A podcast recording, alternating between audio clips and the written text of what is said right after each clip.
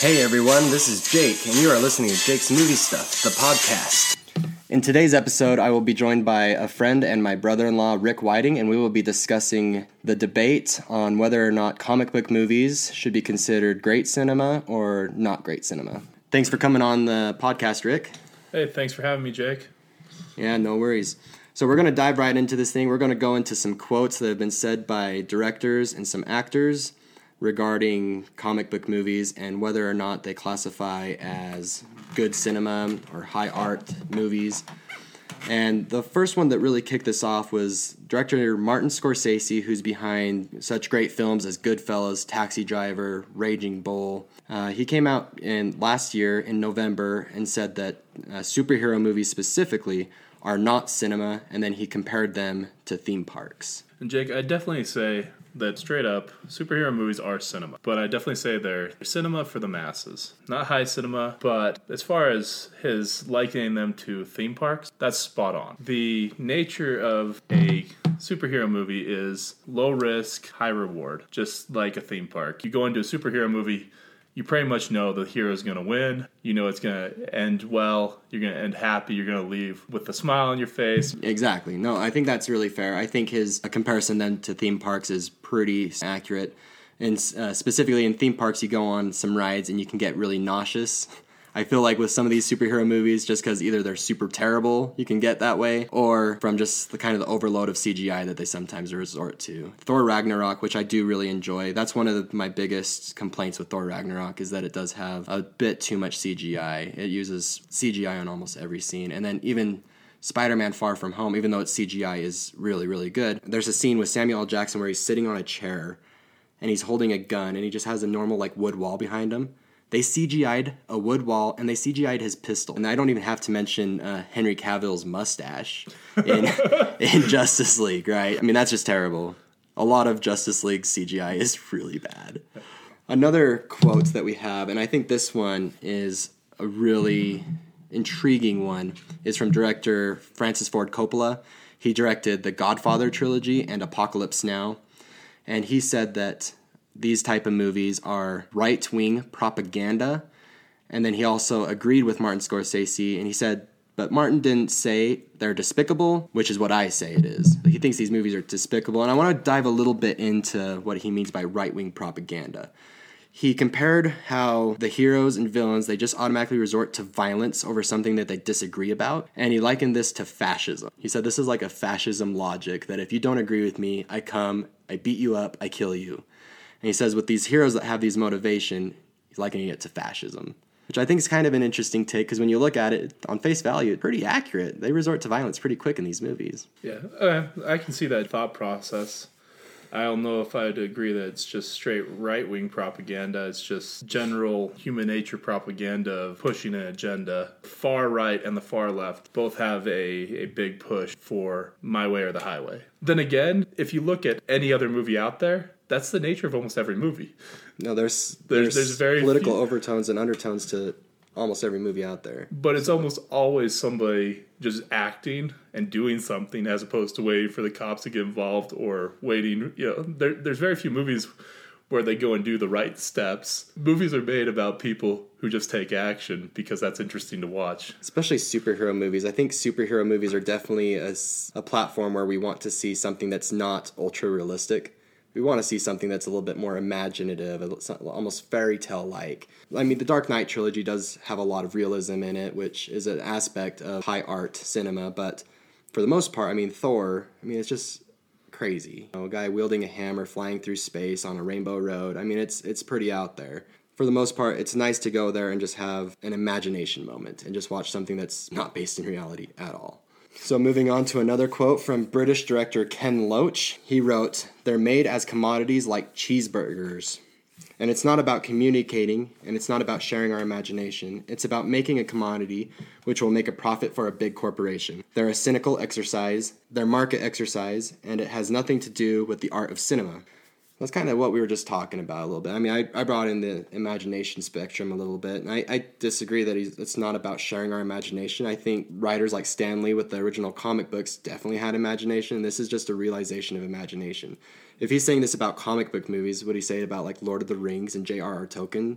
And, and, and monetization, it is the sincerest way for people to, to show that they appreciate art, oddly enough. And not everyone can afford a Picasso, but almost everyone can afford to go out and see a superhero movie, which is one of the benefits to the art form, is that ideas that were presented much as 100 years ago at the start of superhero ideas and it's they've come to fruition that they had these ideas the only medium they had in the time was written and drawings. And then as the technology has grown it's gotten to the point where now you have technology that allows us to, to visualize and create it.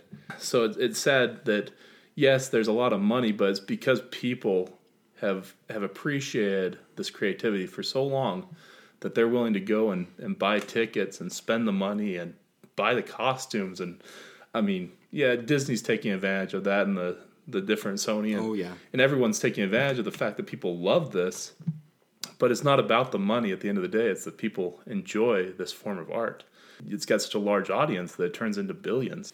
I think another thing that is going on when these directors and filmmakers are saying that it's all a money grab, I do think there is a bit of jealousy in this. I mean, you are involved with a Marvel movie, you're going to make bank. Maybe not so much if you're in the DCEU, but if you're in Marvel, you're gonna make some serious cash. You put Avengers on a title of a movie, you're guaranteed to make over one and a half billion dollars. So I do think there's a bit of jealousy with these directors. You know, Scorsese, his probably best film, Goodfellas, uh, it didn't even crack $50 million at the box office, I don't think. It was really low.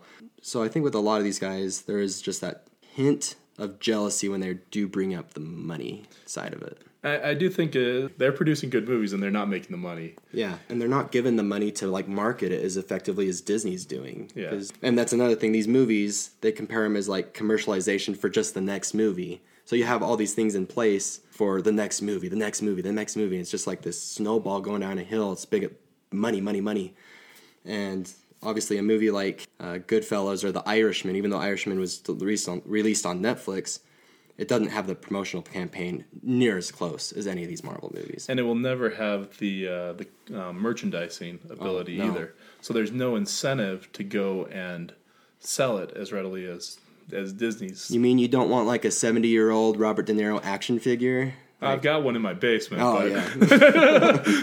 I mean, if that's they ever made one, but if they ever made one, sure, I'd probably get one. But, you know, I'd probably rather have like a Superman or Batman. yeah. Yeah, so on to the next quote, and this is from director David Cronenberg.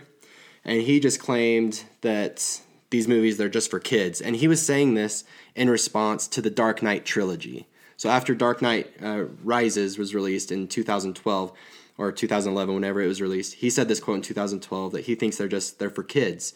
I think that's fair to certain points, but I would ask him to now, even though this wasn't around then, he should go see Deadpool and see if that's for kids because it's not. And the Dark Knight trilogy, I mean, it's dark. I wouldn't let my I wouldn't let my son watch it until you know he's older. He's only one now, but I definitely say the MCU is definitely geared towards kids. oh yeah, Um, a whole lot more than the Dark Knight or or the Batman trilogy. Christopher Nolan definitely kept that at a very um, more cerebral, more adult, more complex level. Dark Knight is a fringe R-rated movie for its like mature themes and its darkness. It, it was it was pretty close. Yeah. And at, at the end of the day, Marvel definitely is kid friendly. Take your kids to see it. Know that they're going to enjoy it. Know that they're not going to be having nightmares afterwards. Yeah, exactly. Um, so I, it's surprising they said this about the Dark Knight. oh yeah, versus I, the MCU, I, I think you'd be spot on. Oh, You yeah. know, uh, granted, on the flip side, it's it's it's geared towards kids, but there's so much enjoyment for adults. Uh, because so many of these adults that go and see these movies they grew up on the comics. Like it, it is more than just for kids. It's for people that grew up with this thing and they're entertaining. I mean i think anybody can get entertainment value out of a superhero movie. And I think it's also for anyone who just likes the opportunity to suspend reality and enjoy the thought process of what would it be like to fly, what it would be like to swing through New York on a on a spider web on a spider web. yeah or better yet, you know, ride with with uh, with Pratt Which and the Guardians of the Galaxy with a talking raccoon and a tree. with Spider Man, I, I just sometimes wonder if that's promoting kids to just go out and get bit by spiders, though. You know, like I remember I got bit by a spider once. I had a big spider bite on my arm. I was convinced it was gonna be Spider Man, but I wasn't. I just got a bad rash, and it was it, that was about it. no Spider Man. I remember when uh, Power Rangers came out when I was a kid. People said not to watch them because kids were like out there doing karate moves against each other. And in reality, you know, there there's a couple cases where kids, you know, actually hurt each other because of of these shows. Um, but it's rare, and I don't think that's that's the source of the the issue.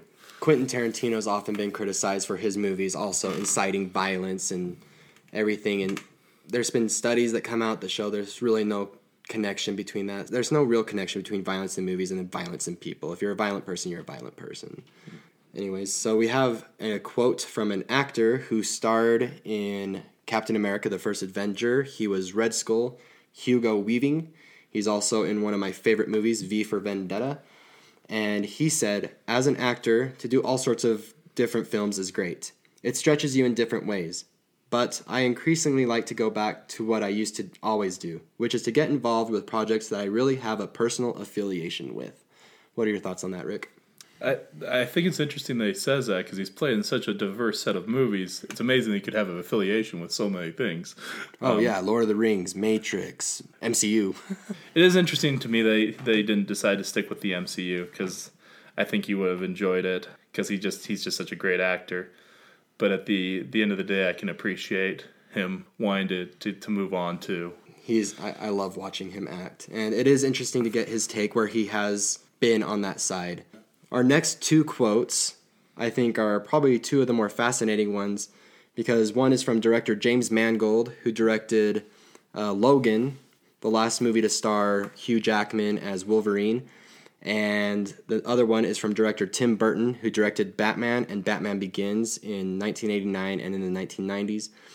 And it's interesting to get their take where they were so involved with a superhero movie and to see what their aspect is, their viewpoint is on it now. So, director James Mangold, he said that tentpole movies are not good movies and are only made to sell merchandise uh, for the next movie. He claims that his refusal to make a typical superhero movie is what made Logan stand out. He had a lot of influence from like uh, Sergio Leone movies, the spaghetti westerns to make Logan. And I think he has a fair point. Logan does really stand out when you compare it to especially the X-Men movies. It is a lot different. It's very very westerny. It's not very superhero-ish at all until the, kind of the climax with the kids when they start showing their powers. Yeah, and and interestingly enough, Logan because of that.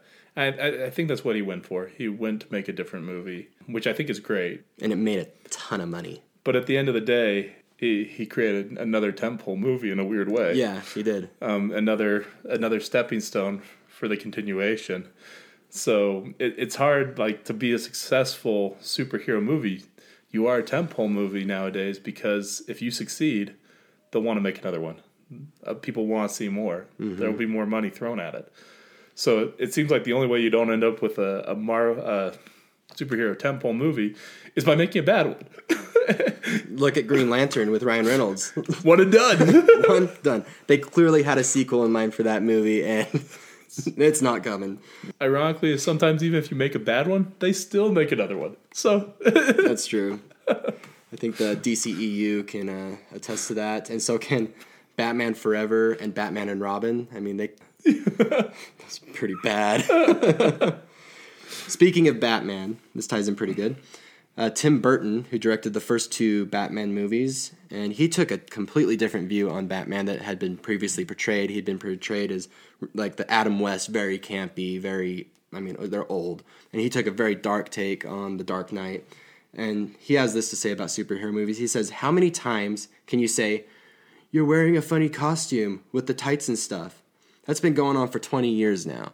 So he's clearly hinting at that it's just redundant. And I think he's got a pretty fair point. A lot of superhero movies, they're very similar when you boil it down. one of the, definitely one of the large cons to superhero movies is it's always the protagonist wins. Always the generic. You've got a villain, you've got a superhero. They're pitted against each other. You already know the outcome. Mm-hmm. Um, so They do usually follow like the traditional hero's journey where like the hero will come short to the villain at one point in the movie, but then works a little bit, you know, some sort of montage usually. Yep. Gets jacked and swole even more and then goes out and kicks the crap out of the bad guy or drops him off a building, right? and that's definitely one of the things that I, I, I'm I'm surprised that the audiences haven't become exhausted, right? That we're 23 movies deep into the Marvel um, universe, and it looks like there's no end in sight. People are are continuing. I mean, it, it, in a weird way, it seems like it's growing. People are liking it more. I think if they kept sticking with just origin stories, it would probably become that way. But where they're moving more into kind of sequel territory, because the last origin movie to come out was Captain Marvel, and that was pretty hated by fans.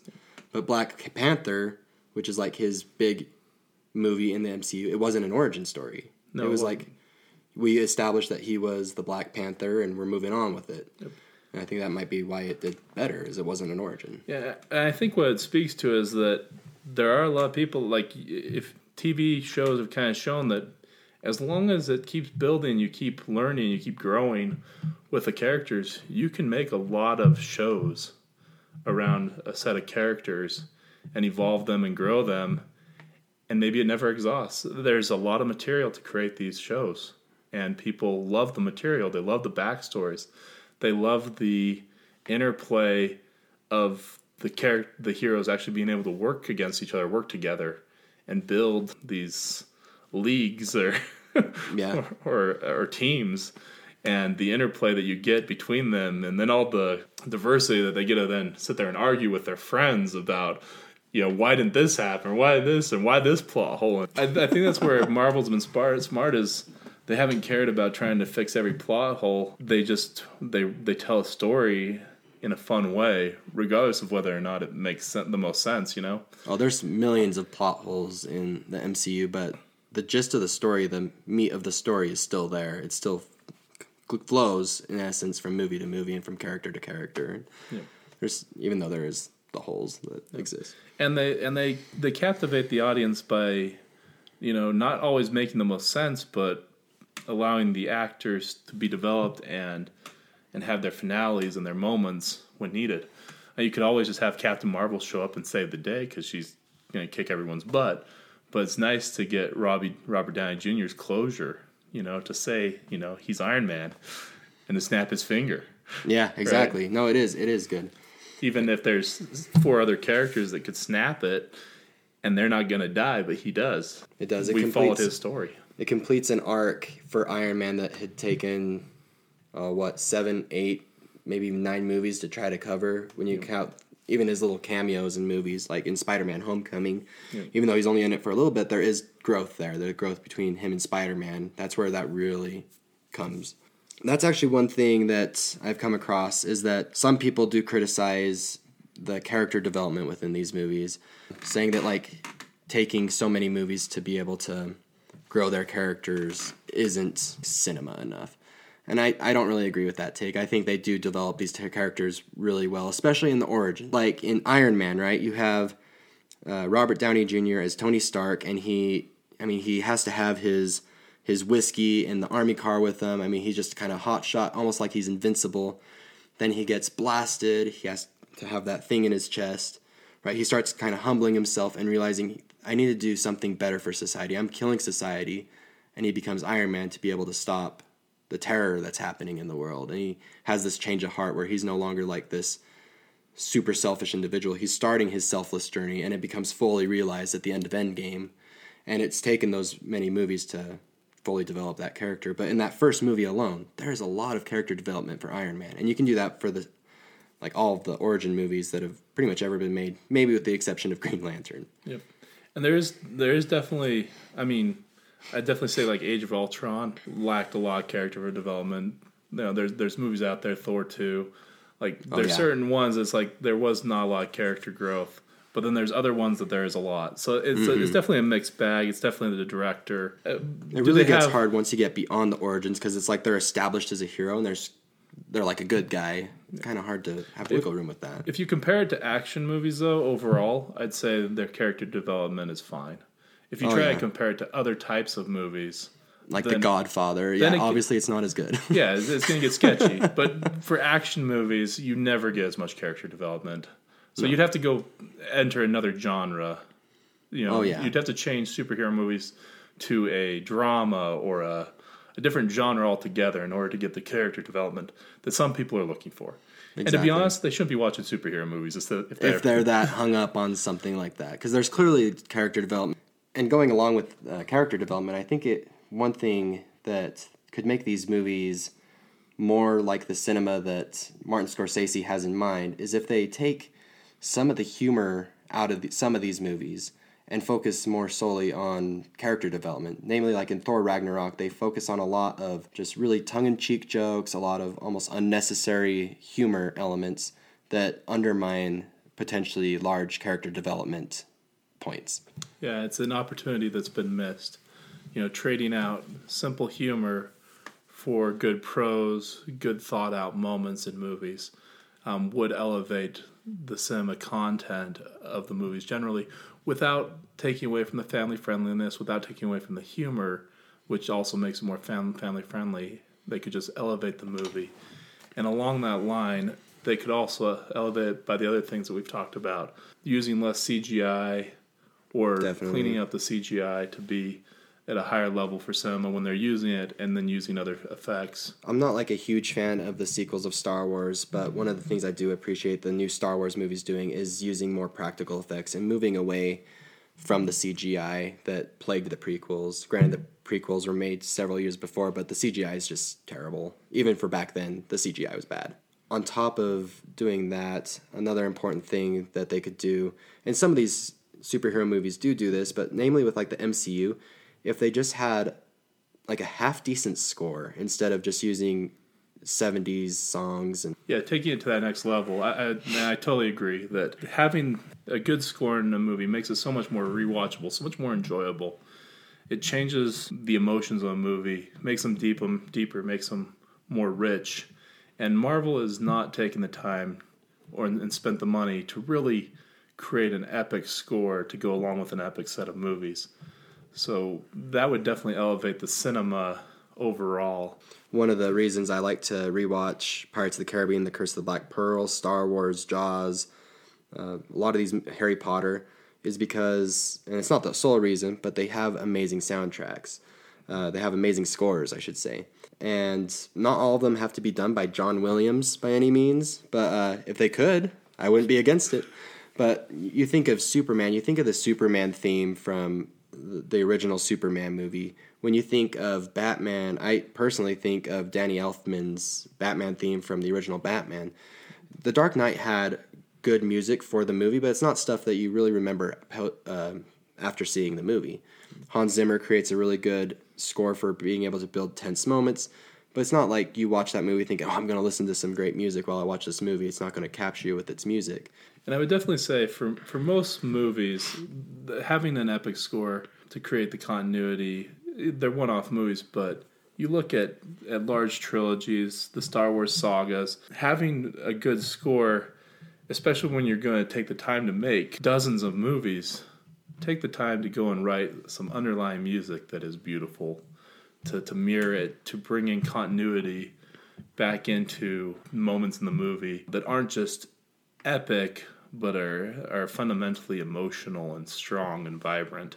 Like Lord of the Rings has both. It has epic soundtrack, like the Uruk-hai soundtrack into the Two Towers. It's intense, but then you have uh, just other part, parts of that movie, like when they're running through the hills and whatever, or the Shire music. It's just this calm, peaceful, or adventurous, or evil. It just evokes emotion and it gets you into it. Yeah. And that's and, and that's the beautiful thing, like the Shire music, it comes full circle. Oh, yeah. They can bring it back in at the end and create this calm that started at the beginning. That, that, that you can do so much with the music. Such a big opportunity that's been missed by the MCU. Oh, definitely. And uh, even though the Avengers Avengers movies they do have an Avengers theme, it just it doesn't come anywhere close to any of the other titles we've mentioned, and they could have done so much better with that aspect. But with that being said, I do think that these superhero movies and comic book movies they're very enjoyable movies. They're fun movies to watch. They not might not be the absolute highest cinema movie you can ever watch, but they're still decent. Director James Gunn, who directed the Guardians of the Galaxy movies, said, Many of our grandfathers thought all gangster movies were the same, often calling them despicable. Some of our great grandfathers thought the same of westerns, and I believe the films of John Ford and Sergio Leone were all exactly the same. I remember a great uncle to whom I was raving about Star Wars responded by saying, I saw that when it was called 2001, and boy, was it boring. Superheroes are simply today's gangsters, cowboys, outer space adventurers. Some superhero films are awful, some are beautiful, like westerns and gangster movies, and before that, just movies. Not everyone will be able to appreciate them, even some geniuses, and that's okay. And I would, I would definitely, um, I definitely appreciate James Gunn's take on this. Uh, you know, everyone in their time, the the critics will come out, they will attack they will say what the what's going to be said, but at the end of the day, they'll stand the test of time. We'll see what people think 20 years from now. And I think you'll find that what he said is true to many degrees. That what has been said about previous movies will be said again in future movies. And at the end of the day, these superhero movies are are good cinema. Some of them are excellent cinema. Some of them are terrible cinema, but they are definitely a a creative piece and will leave a lasting legacy for cinema. I full heartedly agree with that. And with that being said, that is the conclusion of this podcast. Thank you, Rick, for being able to join me on this episode. Jake, thanks for having me. It's been fun. No worries. This is Jake from Jake's Movie Stuff. Catch you next time.